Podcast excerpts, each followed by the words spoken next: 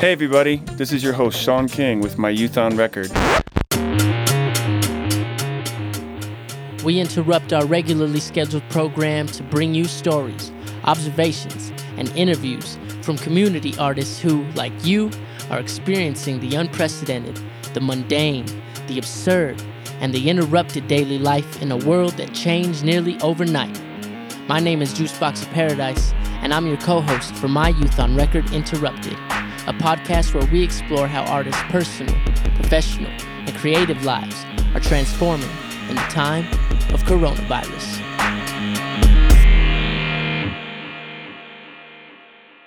Hi, I'm Sean King. Today, our guest is Amy Fitz Doyley, a British singer songwriter who arrived in Shanghai on New Year's Eve. She is still in China and has used her time in lockdown to focus on broadening her music skills by introducing new practice routines and rituals. It was such a pleasure to catch up with her, 13 time zones away, and learn about her artistry, WeChat, and similarities around the globe. Hope you enjoy. Hi, my name is Amy. I'm a singer and songwriter, and I play a bit of bass and muck around with some production tools. Um, I was born and raised in London, and on the 31st of December 2019, I travelled to Shanghai in China. Three weeks after that, um, there was news of an outbreak of the coronavirus in Wuhan, which is also in China. So, as you can imagine, panic. During this time, it's been quite a, a challenging time. My most of my family are based across Europe, specifically London and some parts of southern Italy. So, of course, initially we thought that this might be an issue that was contained to China, but as time has progressed, as we've all seen, it's become a global pandemic. So, in this time, of course, there's been lockdown, there's been um, moments of just being super careful and social distancing. And I've used music in this time to reconnect with myself. What I mean by that is to develop habits that I've always wanted to, or routines that I've always wanted to develop, especially around music. The great thing is that uh, I love singing, and that comes naturally to me, and I do that on most days. But in terms of the other musical interests I have, like playing the guitar and producing, I don't do that as much. So I sort of use this time to focus on that um, instead of engaging more with social media, I've taken a, a step back because I've recognized that for me, it's actually a massive distraction to be on social media. Um, so it's felt really good for me to engage with it now and again, but not too much, and actually just focus on these new routines. So I've been writing with a few friends and writing alone taking inspiration from what's around me, writing every day, practicing more or less every day, and thinking about what uh, what I can be grateful for. Um, so, yeah, I think we will emerge from this situation, all of us, changed, and hopefully changed in a good way, on various different levels for various different reasons. So, this is the beginning of my story. Um, and I'll keep you updated.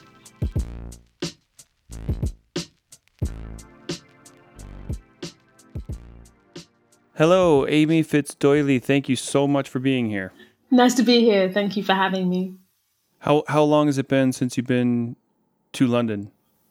I did have a flight back to the um, back to the UK, which was cancelled a couple of months ago. So it's been about six months now they were at some point kind of repatriating some British citizens, but not from Shanghai because it, the situation in Shanghai it was bad, but it wasn't that bad.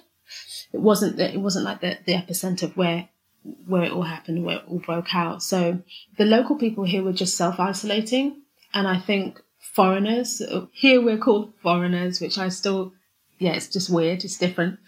We, we also just kind of just naturally self isolated, followed the rules. And I think probably that might be why um, it kind of uh, affected Shanghai differently. Yeah, like, like I said, my flight was cancelled. And then the time when it started to, to break out and get really bad, my passport wasn't even with me. It was at the visa office. So I couldn't have left even if I wanted to. I had friends calling saying like, get out of there. You need to come home. And I was like, yes, I, yeah, I will try. I, yeah. And then at that, at some point, the tables turned and things got really bad in the UK and they're still not great in the UK. So yeah, things happened really weirdly. I'm just happy to be safe. Um, and I'm learning a lot whilst being here too. Did you go out there alone or did you go out there with people that you knew? And uh, what was the original purpose for um, heading to Shanghai? Firstly, I headed out here alone. And the main reason for coming out here was number one, to experience a different culture, a different language, a completely, a completely different way of life. I was born and raised, educated, everything in London, and I love traveling.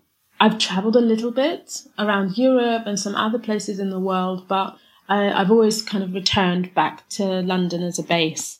After these many years of doing sort of bits and bobs of traveling, started to feel quite stagnant in my environment, felt like something needed to change, but I didn't know what. It actually started by getting a job online as an English teacher for a Chinese company and realizing that the time difference was just just bananas. Like I just couldn't do it. I couldn't do it. And then I was like, you know, I'm working for a Chinese company. Clearly, I can get a job. Uh, maybe I should just go there. And uh, yeah, so the the main like in terms of supporting myself out here was to like be a, an English teacher, which there's huge demand for. It seems like that when you even gave us your story about how how it was living in Shanghai, you submitted this at a time when dealing with this this massive stress of a pandemic was the only thing we were looking at.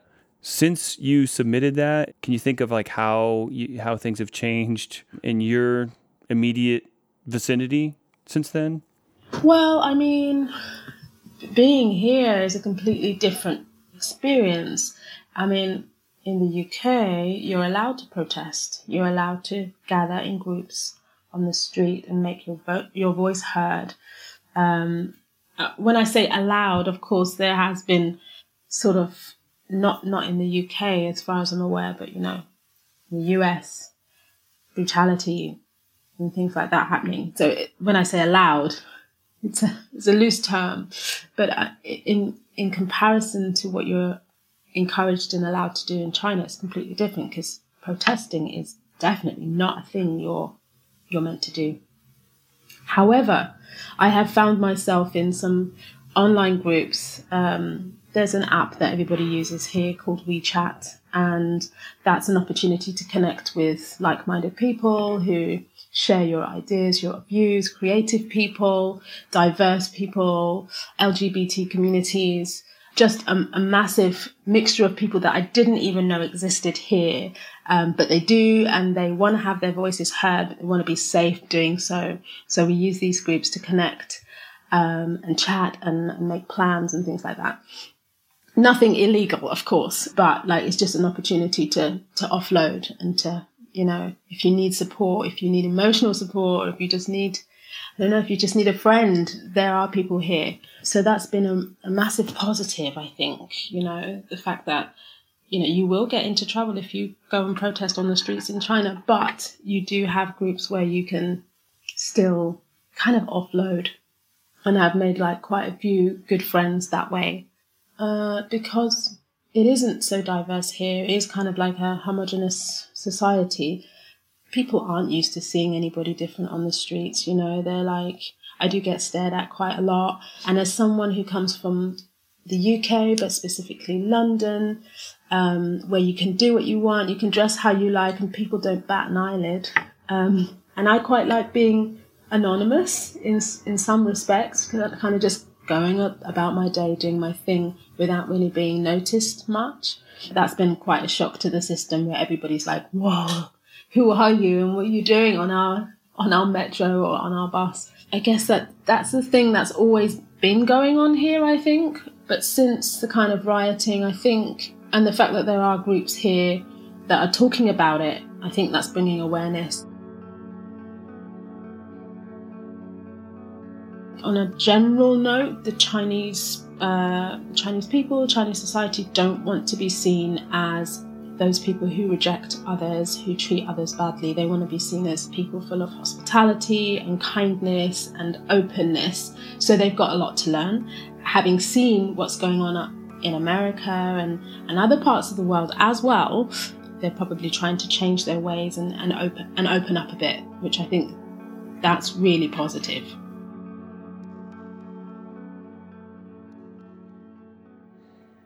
I was thinking about what you had said about taking media breaks to to be creative, and I, I was just curious, like as far as it relates to being in touch with the world and, and your your London community, and finding out what's happening in the states potentially, but you know especially in London. And as it relates to your music, how does it feel now in the midst of the pandemic to be taking a media break I am still taking media breaks and kind of tapping in and tapping out.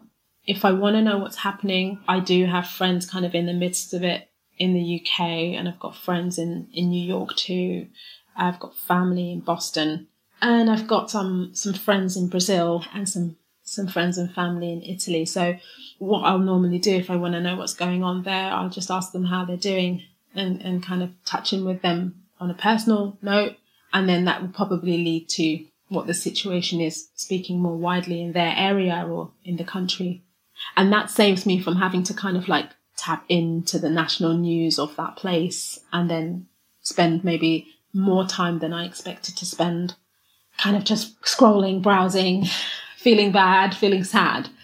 Um, I would definitely advise anyone who's feeling overwhelmed to take a media break um, and just have like, some some select times where you tap in and tap out because social media is so important to all of our lives in one way, but also can be super damaging and just yeah can put a bit of a downer on your mood and stuff. What is something like a common thread um, that you've seen from the youth in China versus the youth in London, even though they're drastically different places? Uh, what's a common thread between those two groups, and what is something that they need from adults, ways that we can help those kids, even if they are in two extremely different cultures. Yeah.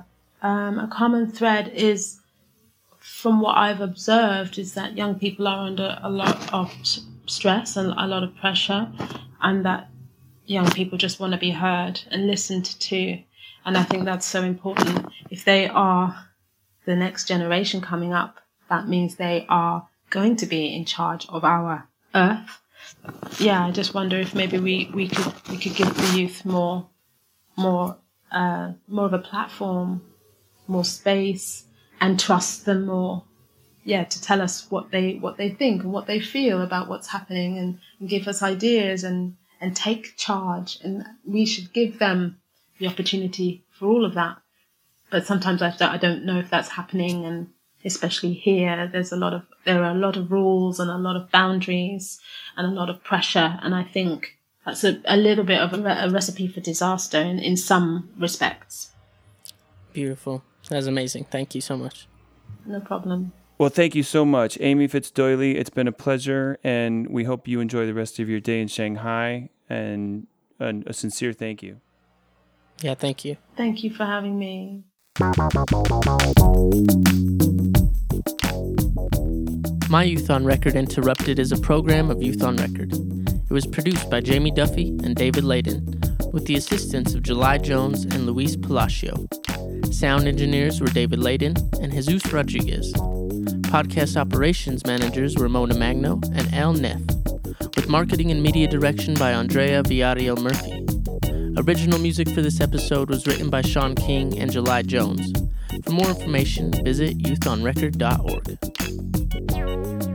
Do you have a story you want to share? We want to hear from you. Find out how to submit your own story at youthonrecord.org slash myouthonrecord.